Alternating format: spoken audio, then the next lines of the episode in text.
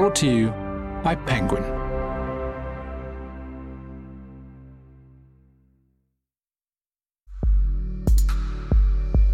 The local governor is given by the Sultan of Gujarat a present of a rhinoceros uh, as the Portuguese start their empire. Now, it's, it's, a pretty tricky present to be given. Yeah, exactly. I was wondering, you, you, it's very difficult to wrap, I can is imagine. That, is that, what would you do if you were given a rhinoceros? Hello and welcome to the award winning Penguin podcast with me, Nihal Arthanayake. This is the place where authors reveal how they tap into their creativity by choosing a handful of objects that have inspired them. This time, my guest is a British art historian. He was director of the National Gallery from 1987 to 2002, and then director of the British Museum until 2015. He's currently the founding director of the Humboldt Forum in Berlin. And saying he's no stranger to inspirational objects is possibly the understatement of the last two million years. In 2010, the BBC and the British Museum told the story of two million years of human history using 100 objects selected from museum's collection. My guest presented A History of the World in 100 Objects for BBC Radio 4, and it was a runaway success. Since then, it has become a book and now an audiobook. Of course, my guest today is none other than Neil MacGregor. Neil, welcome. Really Thank good you. to have you here. Thank so you good to have much. you here. Um, it seems an odd question to ask now because it's a question that's been asked uh, ever since, well, way before I was doing A level history and a degree in history. Is is why is the knowledge of our history so important when at the moment the speed at which we move forward seems to be increasing? I think it's to do with memory and identity and who we are, and the fact that we are what we remember. We individually and as a society are our memories, and that shapes so much. And I don't think we have a chance really of understanding how we got to where we are, why things are the way they are now, unless we know about the past. Do you believe the study of history is valued in our society? I don't think it's valued enough. I think, particularly in Britain, if we're talking about Britain in that sense, Yeah. I think it's much less valued in Britain than it is, say, in Germany or in France, where there's a great, there's a, it has a different standing in the public debate, the public discussion. And that's, I think, one reason why Germany, particularly, is such a different country now from Britain, because it thinks about its history very hard and it examines it and tries to look at that in terms of what it should now do differently or the same. Britain doesn't look at its history in that way. We don't give it the same place in our schools. And I don't think we examine enough our past in order properly to understand our present. Then what's the importance of revising our history? Uh, last year, of course, some very important conversations were had about figureheads in British history and their own past, and that led us to have some difficult conversations about that. Well, I think last year was a very, very good demonstration about how we look at our history. I think it's fair to say that on the whole, the British, we like looking at the good bits of our history, where we're the good guys, and we move quite quickly through the other chapters. And the discussions about slavery, discussions about Black Lives Matter in the context of British history, British economy, I think that shows exactly where we haven't spent enough time really looking at our history, looking at the difficult bits, examining them, thinking what it means, what it meant then, but what, above all, what it means to the way we behave now and think about the future. Let's get to your first object and let's go back 6,000 years in time. The jade axe. This is your first object. Tell us why this is so important to you. Uh, It's important because it sums up a lot of what we've just been talking about.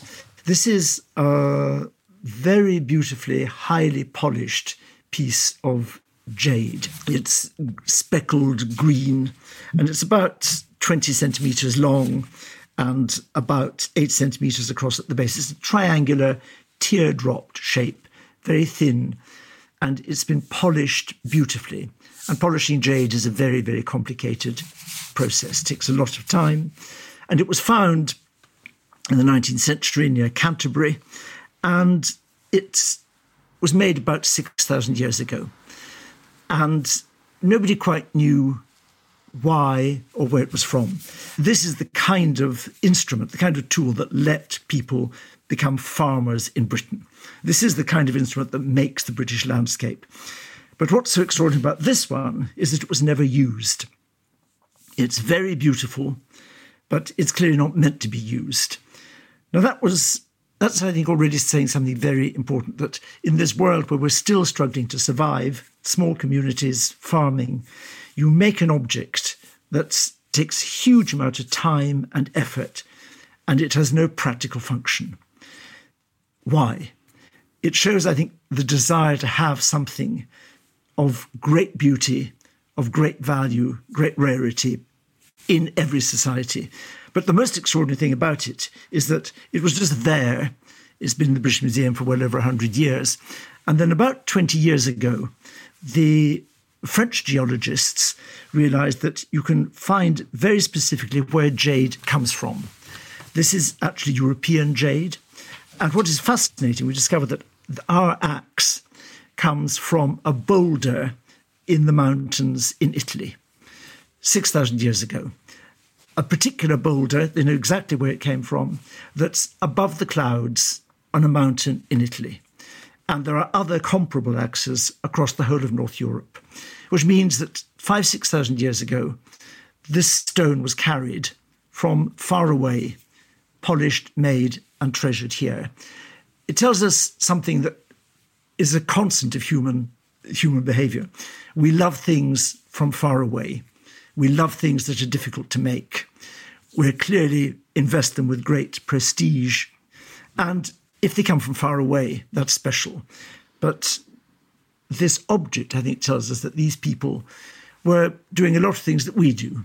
They want chic, foreign, expensive objects. Hmm. Neil, what is the value of conjecture in the space between what you're holding in your hand and the people who made it? Why objects, I think, are so interesting is because they give us the history. They let us near to people who didn't write. If we're trying to tell a story of the world, then for most people, for most of the time, there was no writing. So we have to tell it from the objects they made and how they made them. What you do know is that the person that made this axe had a brain exactly like yours, hands like ours. And then you simply have to conjecture.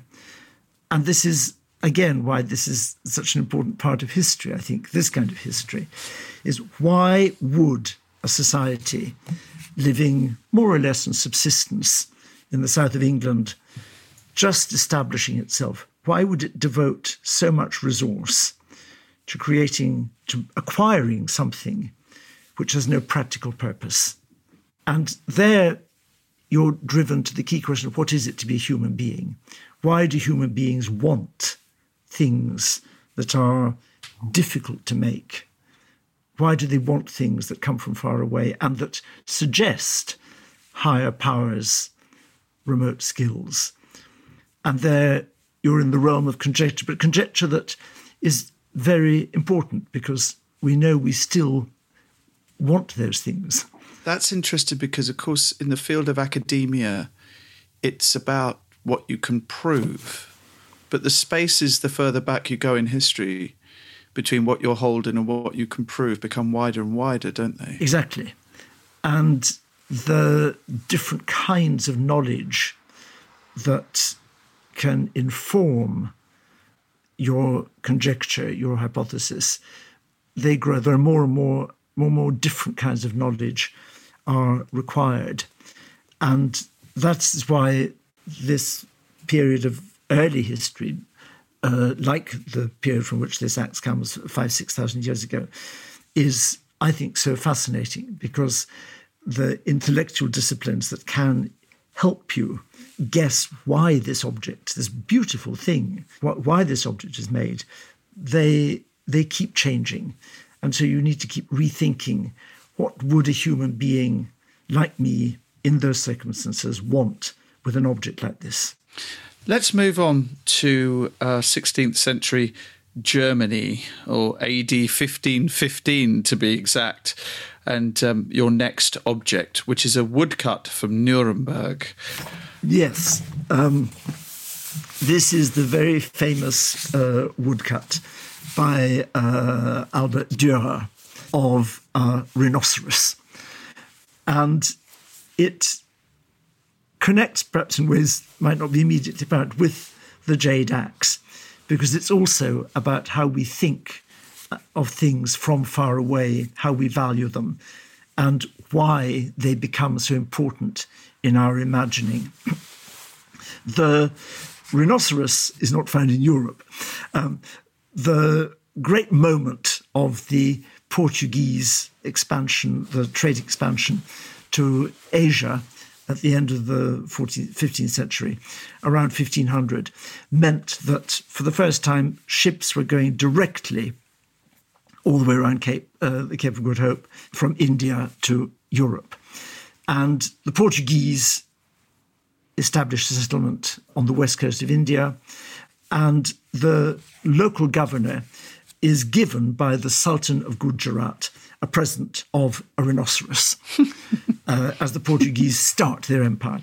Now, it's, a pretty tricky present to be given. Yeah, exactly. I was wondering, you, you, it's very difficult to wrap, I can is imagine. That, is that, what would you do if you were given a rhinoceros? um, uh, which is a great, prestigious thing, terrifying animal. And the governor of the Portuguese colony decides that the only thing to do, as with lots of uh, awkward presents, is you pass it on and give it as a present to somebody else.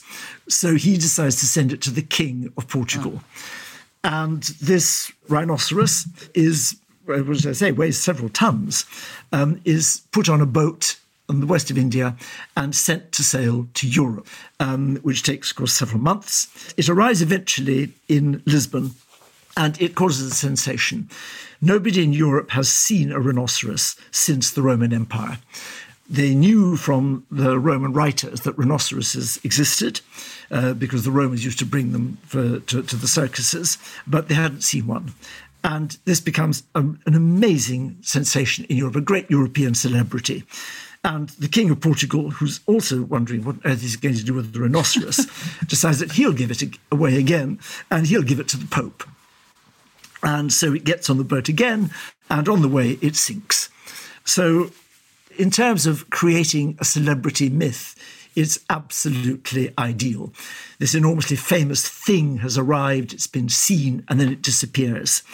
And Dürer in Nuremberg, which is just beginning to become the great center of the European printmaking industry, and Dürer's right at the top of this, he decides he's got to make an image of this celebrity.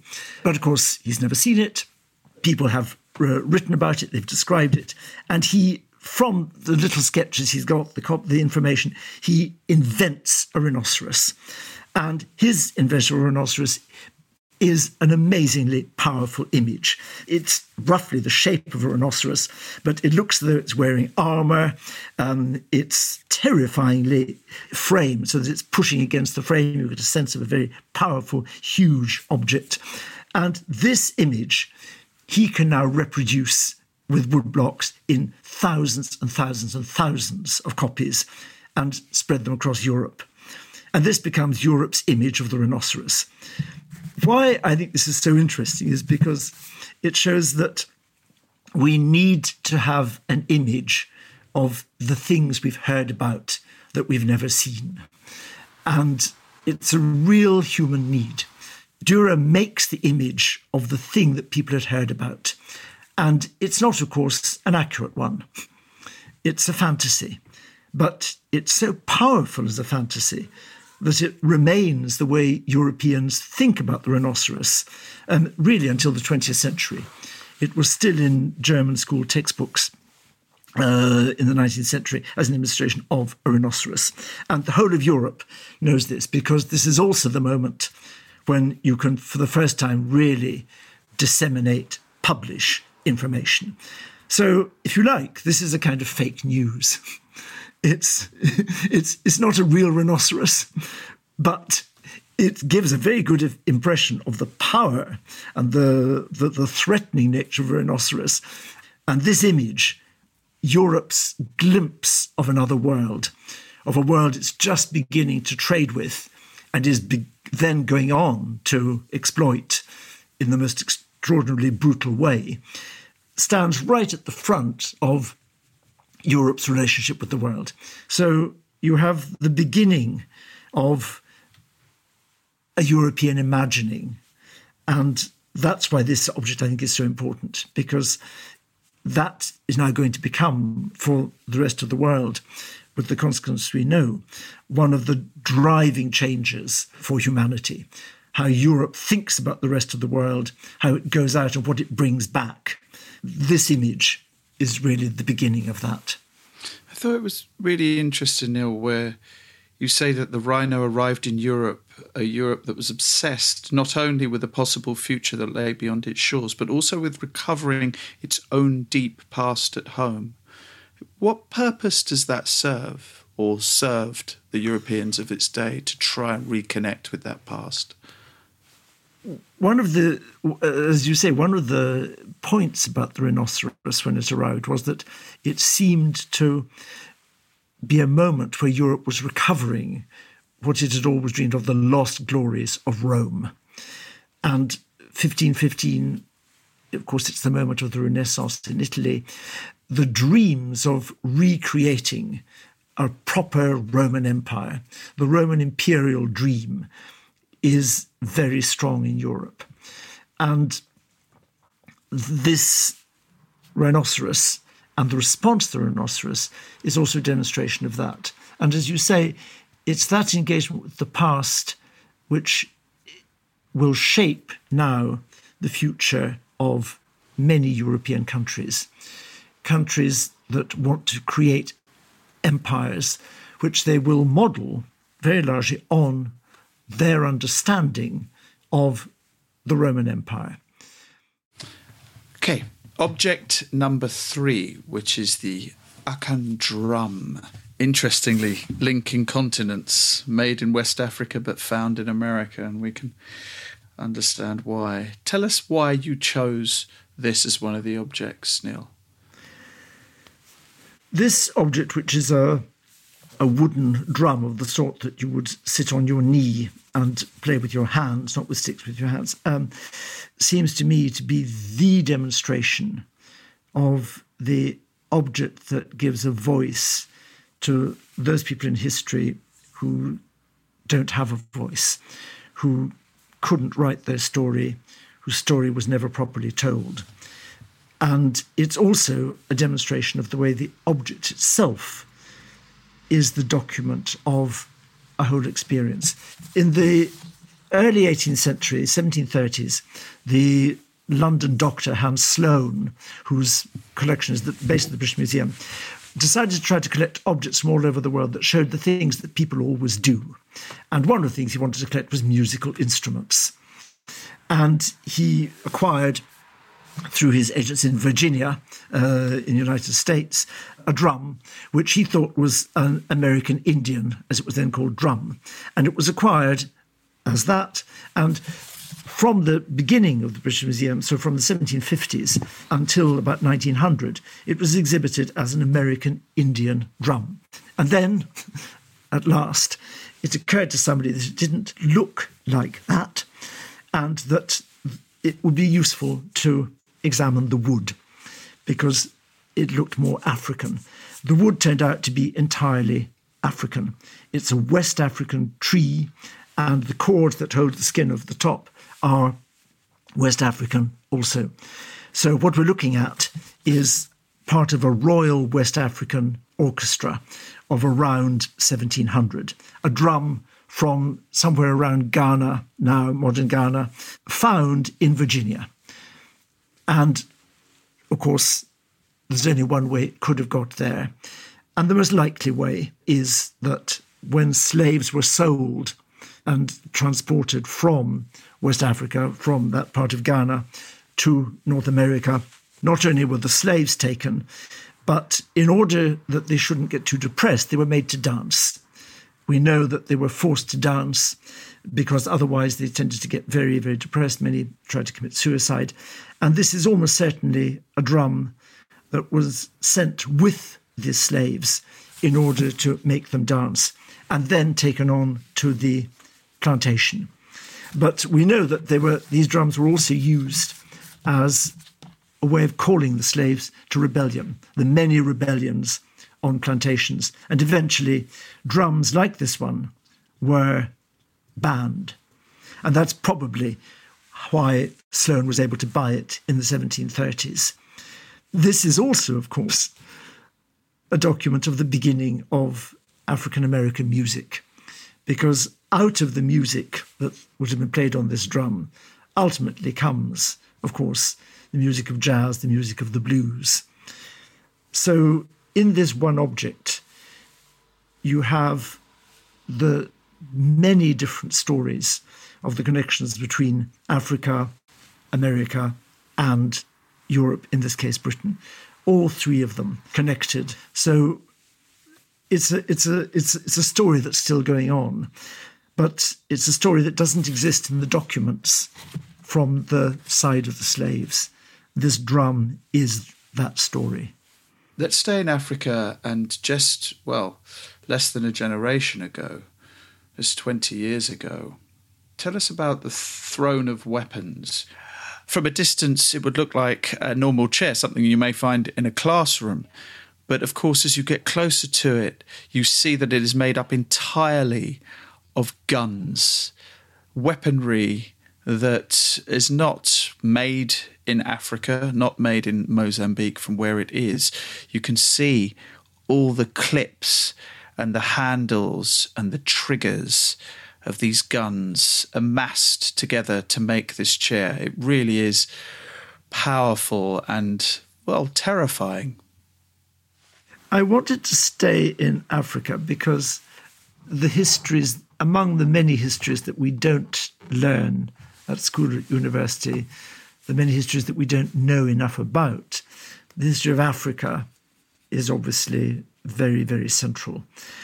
And this object, which is like a, a, a an armchair or a, a, dining chair, the chair you would find at at a, at a dinner table or in the kitchen, is made entirely of parts of guns, rifles, entirely. And it was made around the year 2000 in Mozambique as part of a remarkable campaign after the Civil War. The struggles to free Africa for colonial, from colonial rule to independence were very often violent, particularly in, um, in Mozambique.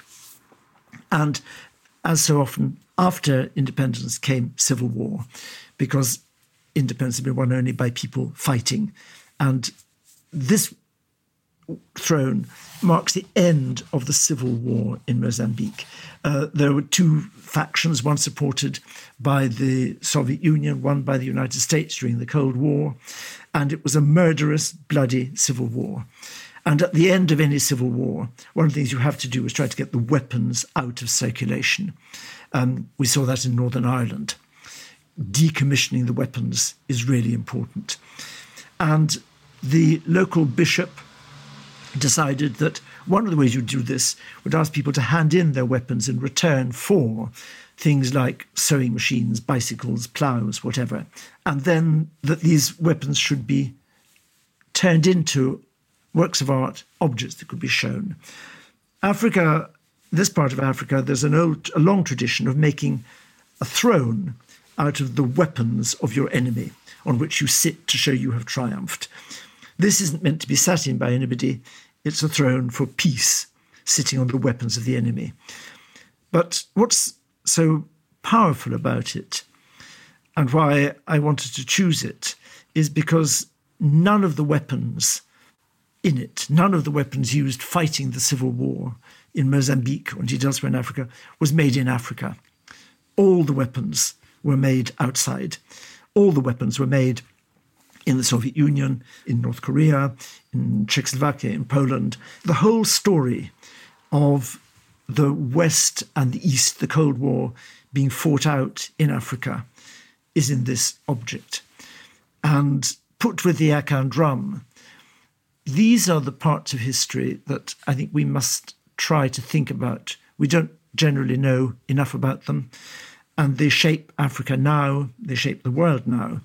And that's why I think it's really important to look at them, think about them, and think what they say about the world. As you say, this is only, this was made only 20 years ago.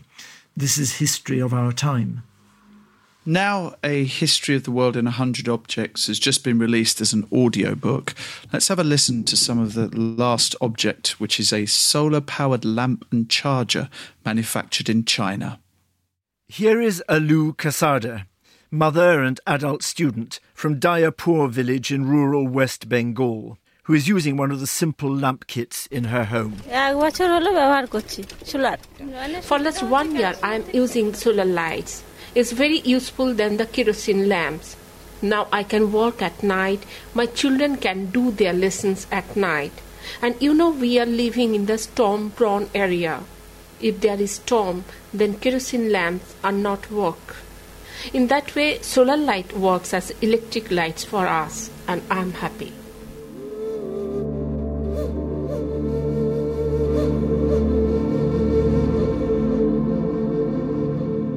Larger panels can provide power for cookers, fridges, televisions, computers, and water pumps, so that many of the defining amenities of towns can now be available to villagers. But there's more. Both towns and villages can be set free by solar power, even when there is a mains electricity supply. Nick Stern again. One of the great things about solar power is freedom from the grid in many parts of the world, particularly the developing world, and particularly South Asia and Africa, it is extremely unreliable. Also, the energy is unreliable from the point of view of interventions by corrupt people. It's all too easy to flick a switch and turn off your energy supply and then demand payment to put it back on.